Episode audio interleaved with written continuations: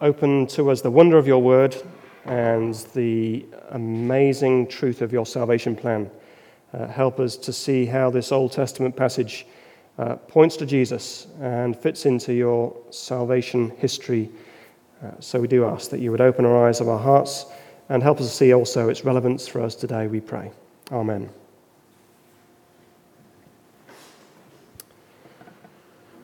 The young woman blinked in disbelief as the truck loomed large in the windscreen. With a sense of horror, uh, there was barely time for her to compute what was happening. The impact was sickening. The dull, hollow thud of metal on metal, screeching noises, cascades of shattered glass, and then darkness. When she regained consciousness, it was many hours later in a local hospital ward. Slowly, she was able to piece together the sequence of events. The driver of the car in which she was a passenger had turned out of a side road straight into the path of an oncoming truck. Uh, he was German and was not used to driving on the other side of the road in the UK. Uh, both of them had just started Bible school that young woman would never fully recover from her extensive injuries. Even after nine operations over a 10 year period, problems persisted with her joints. She had only just become a Christian a couple of years before the accident, and it was to be a time of severe testing of her faith. What a test of her faith it must have been. She could, of course, have reacted with bitterness. She could have turned against the Lord for allowing this to happen to her. But instead and wonderfully, she kept trusting in the Lord and in his goodness. Uh, she responded with faith. Sooner or later, the time comes for all of us when our faith will be tested. It could be tested by a period of ill health, like Kathy's, or it could be due to a work crisis, or a relationship struggle, or financial difficulty, or bereavement. Uh, some of you here can look back on such moments when your faith has been sorely tested. Uh, for others, that time may be just around the corner. And for others still, you may be in the middle of such a testing time at this very time.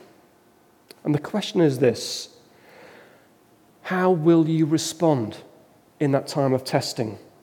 What will you do? For King Ahaz and the people of Judah, that moment, that time of testing had come. Here in Isaiah chapter 7, we're taken back to the 8th century BC.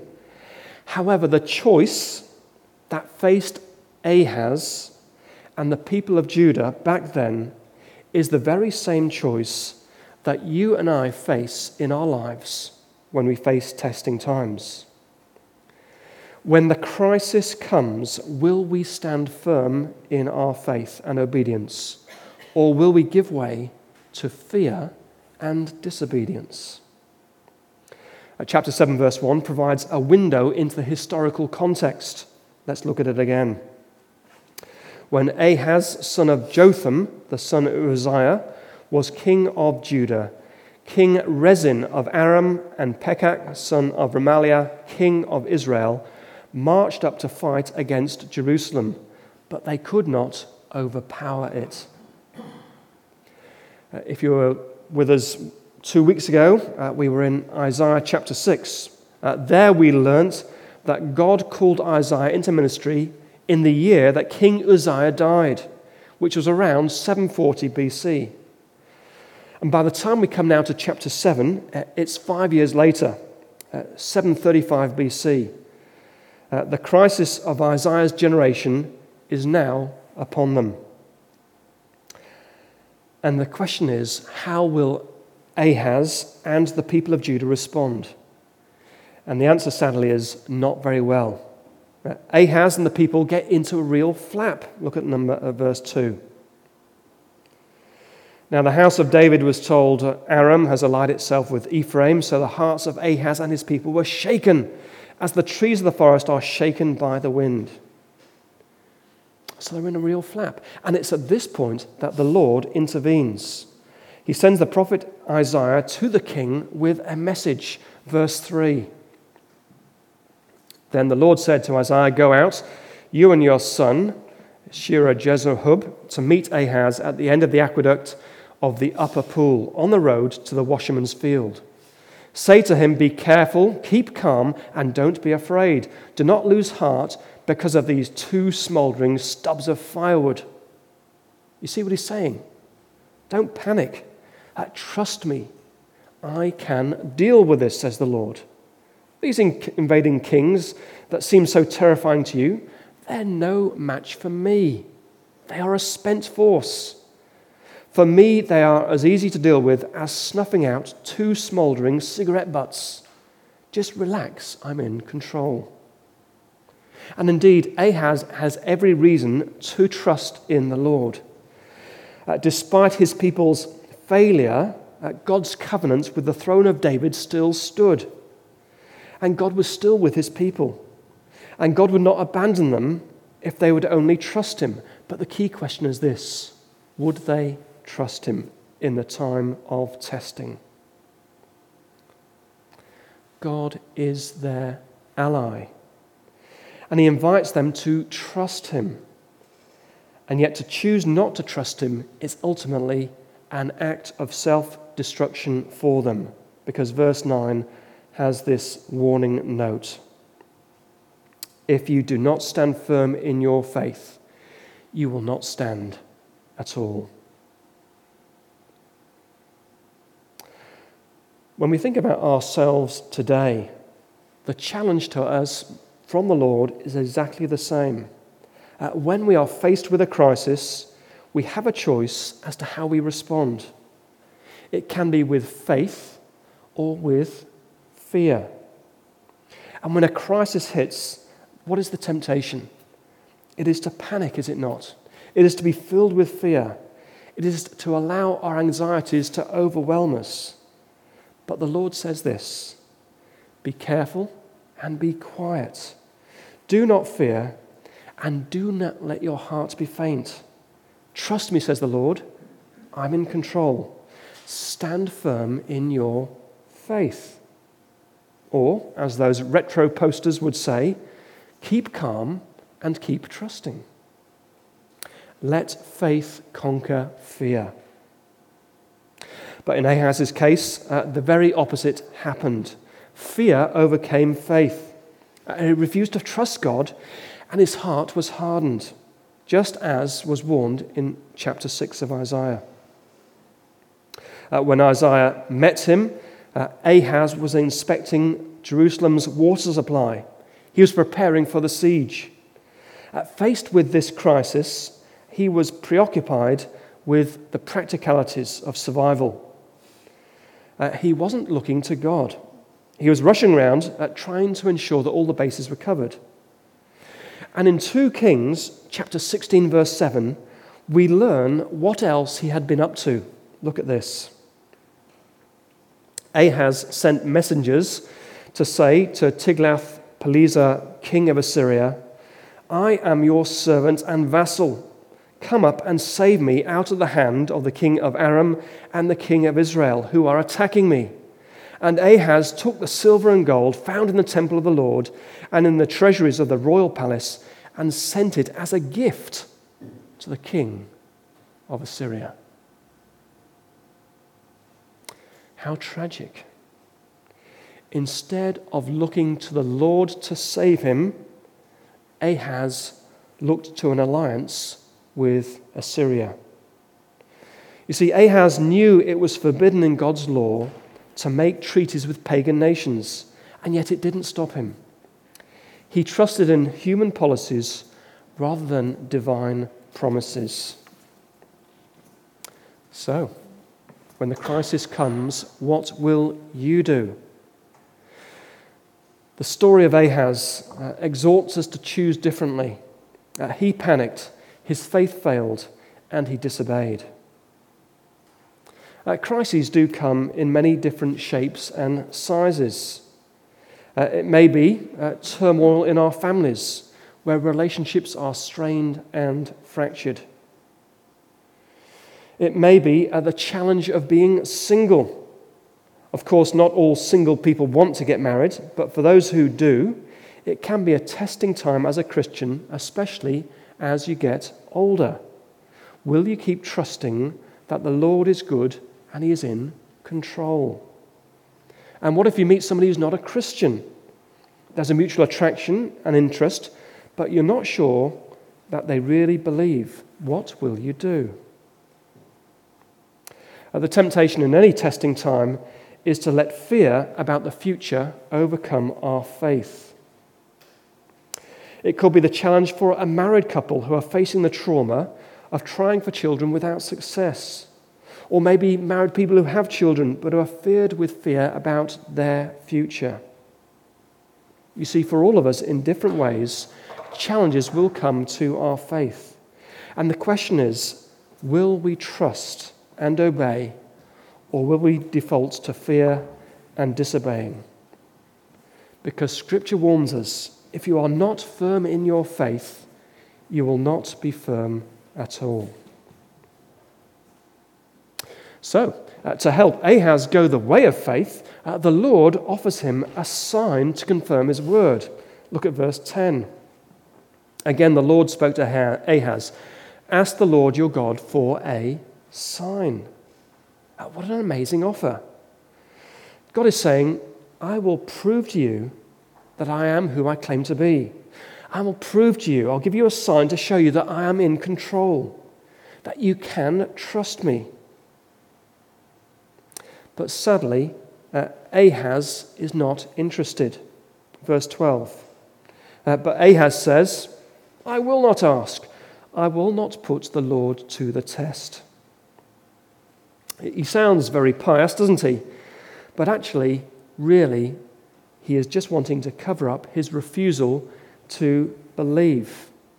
If the Lord does give him a sign, then really it is incumbent on him to respond positively to the sign and to put his trust in the Lord. And yet he doesn't want to do that. He's already put his trust in the king of Assyria. For him, he'd already concluded the path of faith was too hard. He decided to live by sight and not by faith. He'd made up his mind to go his own way. And in so doing, he sealed the fate of his generation. But the Lord gives him a sign nevertheless. Verse 14. Therefore, the Lord himself will give you a sign.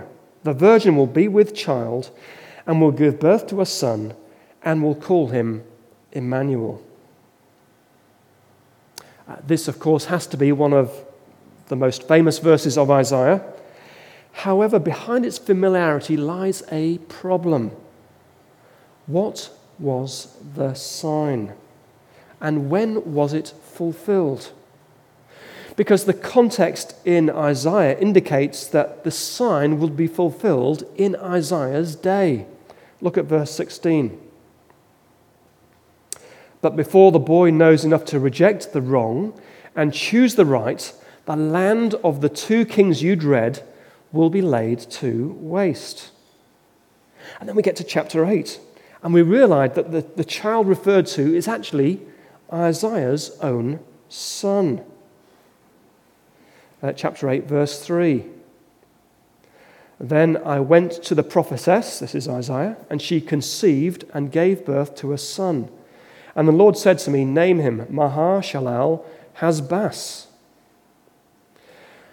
The child born to Isaiah was the sign of what would happen. His name was an important part of the sign he was called Maher Shalal Hash Baz, or to his friends, Baz. And his name means this quick to the plunder, swift to the spoil. Quick to the plunder, swift to the spoil. You see, the name was significant. It indicated what God would do to Judah's enemies. They would be plundered by Assyria. At verse 4 of chapter 8. Uh, before the boy knows how to say, My father or my mother, the wealth of Damascus and the plunder of Samaria will be carried off by the king of Assyria. And of course, if you know anything of your Old Testament history, uh, that is what comes to pass. Uh, Syria falls to the Assyrians in 732 BC, and Israel, those 10 northern tribes, follow suit in 722 BC. But God's judgment wouldn't stop at the doors of Assyria and Israel. God would bring judgment on the faithlessness of Judah and Ahaz. Assyria, we're told, will rise like a flood, not only engulfing Syria and Israel, but Judah too. And yet, the Assyrian devastation would not be total. Uh, Judah would just survive like a person standing on tiptoe to keep their head above floodwaters. Look at chapter 8, verse 7. The Lord is about to bring against them the mighty floodwaters of the river, that is, the king of Assyria, with all his pomp, and it will overflow all its channels, run over all its banks, and sweep on into Judah, swirling over it, passing through it, and reaching up to the neck. Its outspread wings will cover the breadth of your land, O Emmanuel. And that too came to pass. In 701 BC, Assyria overruns Judah. You see, uh, there was yet another component to the sign that was fulfilled in Isaiah's day. Uh, the message of Baz's young life was Emmanuel, God with us. And the point is this God would bring judgment on his faithless people, but he would also still be with his people, and he would preserve a faithful remnant. The floodwaters of Assyria would come up to their neck, but it would not overwhelm them. God would still be with them. And if you were with us when we looked at Isaiah chapter 6, you will remember that the remnants, these survivors, are referred to as the stump with the holy seed. And in time, the flood of Assyria would indeed abate and fade from history, and yet the faithful remnants in Judah would remain. And so, in contrast to trembling Ahaz and the majority of the nation, the faithful few, like Isaiah and his followers, face the future with a serene confidence. This small remnant of the faithful, uh, they knew that the military and plotting, uh, political plotting of Assyria, of Syria and Israel, and Assyria would not ultimately prevail against God's purposes. Uh, it is them who say these words in chapter 8, verse 10. Devise your strategies, but it will be thwarted. Propose your plan, but it will not stand, for God is with us. But the sign prophesied by Isaiah would have a second and greater fulfillment. It was fulfilled in the short term by the birth of Baz, Isaiah's child, in chapter 8, but ultimately it was fulfilled 750 years later in the birth of Christ, as Matthew, of course, confirms in Matthew chapter 1 uh, speaking of uh, Mary's pregnancy. Uh, all this took place to fulfill what the Lord had said through the prophet The virgin will be with child and will give birth to a son, and they will call him Emmanuel, which means God with us. Uh, this child really was born to a virgin, and he really was Emmanuel, God with us, quite literally. Of course, we as a race face a coalition of powers more hostile than Syria and Israel. Uh, we face the alliance of sin and death. And yet, God does battle for us against these evil adversaries. And on the cross, Christ secures victory over them. And through faith in Christ, we share in that victory. God, you see, is our ally. Uh, God can be trusted. Uh, his ways are often not our ways, and yet His ways are always the best ways. And therefore, He calls us to walk each day hand in hand with Him, living by faith and not by sight. And so, the rest of chapter 8 in Isaiah is essentially a call to the faithful remnant to remain faithful and not to be fearful. Isaiah 8, verse 12. Uh, do not fear what they fear, and do not dread it. The Lord Almighty is the one you are to regard as holy. He is the one you are to fear. He is the one you are to dread, and He will be a sanctuary. Uh, Isaiah and his family and his followers were to be this core of a faithful remnant who would keep going in faith. And the exhortation over the centuries since then has been for people to join that faithful remnant. Those were dark days for the people of Judah. Uh, their king was faithless, and their own faith was failing, and judgment was coming. And yet, God was still working out his purposes in the darkness. So, as we pull the strands together, uh, what do we see? Isaiah chapter 7 to 8 highlights the importance of faith, especially in dark times. Uh, why was the judgment coming? It was a judgment on faithlessness. Ahaz and the people, they refused to trust God. And so God's judgment fell. Faith is vital. The thing that marks out the people of God from everyone else is simply faith in the Lord. And the coming judgment is, in the end, on those who do not or will not believe.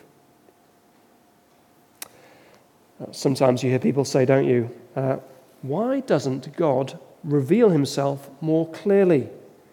Why doesn't God give me a sign? Then I'd believe.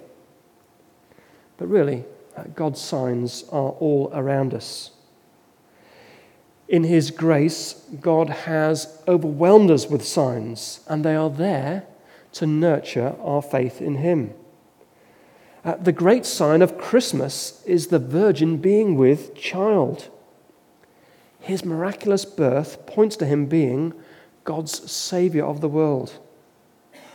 Uh, this child's adult life and ministry was full of signs.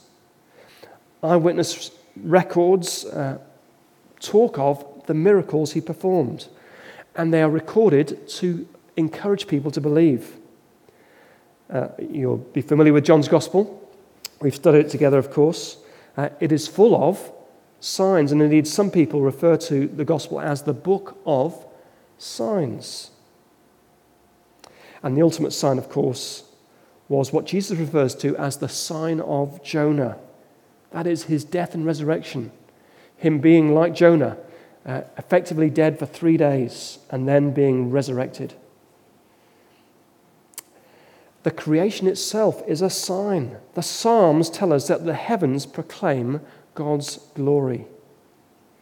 And yet, the account of Ahaz is this sobering reminder that people can still resist responding rightly to God's signs. The human will can refuse to embrace faith. So, the point is this nothing matters more than that we are people of faith in the Lord and that we continue to be people of faith in the Lord, that we stand firm in our faith, especially when it is tested.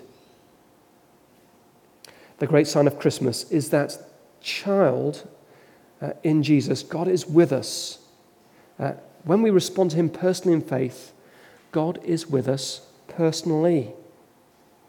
Uh, God is with us, therefore, more than just in name. He is with us through His indwelling Spirit in our hearts. God becomes our ally in Christ, and He defeats our greatest enemies of sin and death. And thereafter, He fights for us.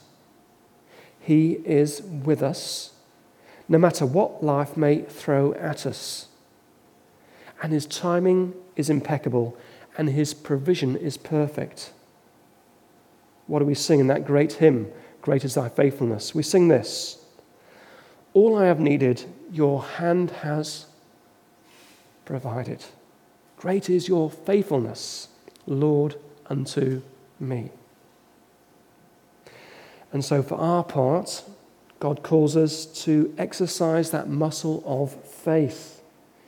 In our crises, He calls us to be careful, to be quiet, to be calm, not to fear, and not to let our heart fail. So, whatever test we face, the most important thing is that we stand firm in our faith. Whatever our decisions face us, whether they be big or small, we should think to ourselves, what will this do to my faith? Will it help my faith or will it hinder my faith? We should be active, therefore, in nurturing the faith of others. And conversely, we should guard against any behavior or speech that damages the faith of others. Uh, Jesus warns, of course, of the severe consequences that flow out of causing others to stumble. He says it would be better for a millstone to be tied around our neck than, and for us to be thrown into the sea. So we must be careful in the way we behave and in what we say, ensuring we do not damage the faith of others. And this is what we should pray for ourselves and ask others to pray for ourselves. And this is what we should pray for others. Please, Lord, help me to cling to your word and to your promises, especially in the dark times. Please, Lord, help me to remember that you are good and that you are in control. Please, Lord, help my faith and the faith of my fellow people at church to grow and deepen over this next year. Are we praying that for ourselves and for each other? Because our faith is the most precious commodity we have, and it carries us through from this life ultimately into the new creation where we will live forever joyfully together. Let me pray. Heavenly Father, uh, your word indeed calls us to live by faith and not to succumb to fear, especially in testing times. Uh, we pray that you would help each of us here to recognize our faith as being the precious commodity that it is, that we would nurture it, uh, especially reflecting on all the decisions we make in everyday life, both big and small, thinking and reflecting on what is best for my faith in the face of, faith of others. Help us, therefore, to nurture our faith, for it to deepen in this coming year. Help us to remember to, in the crises, look to you and to trust you, we ask. Amen.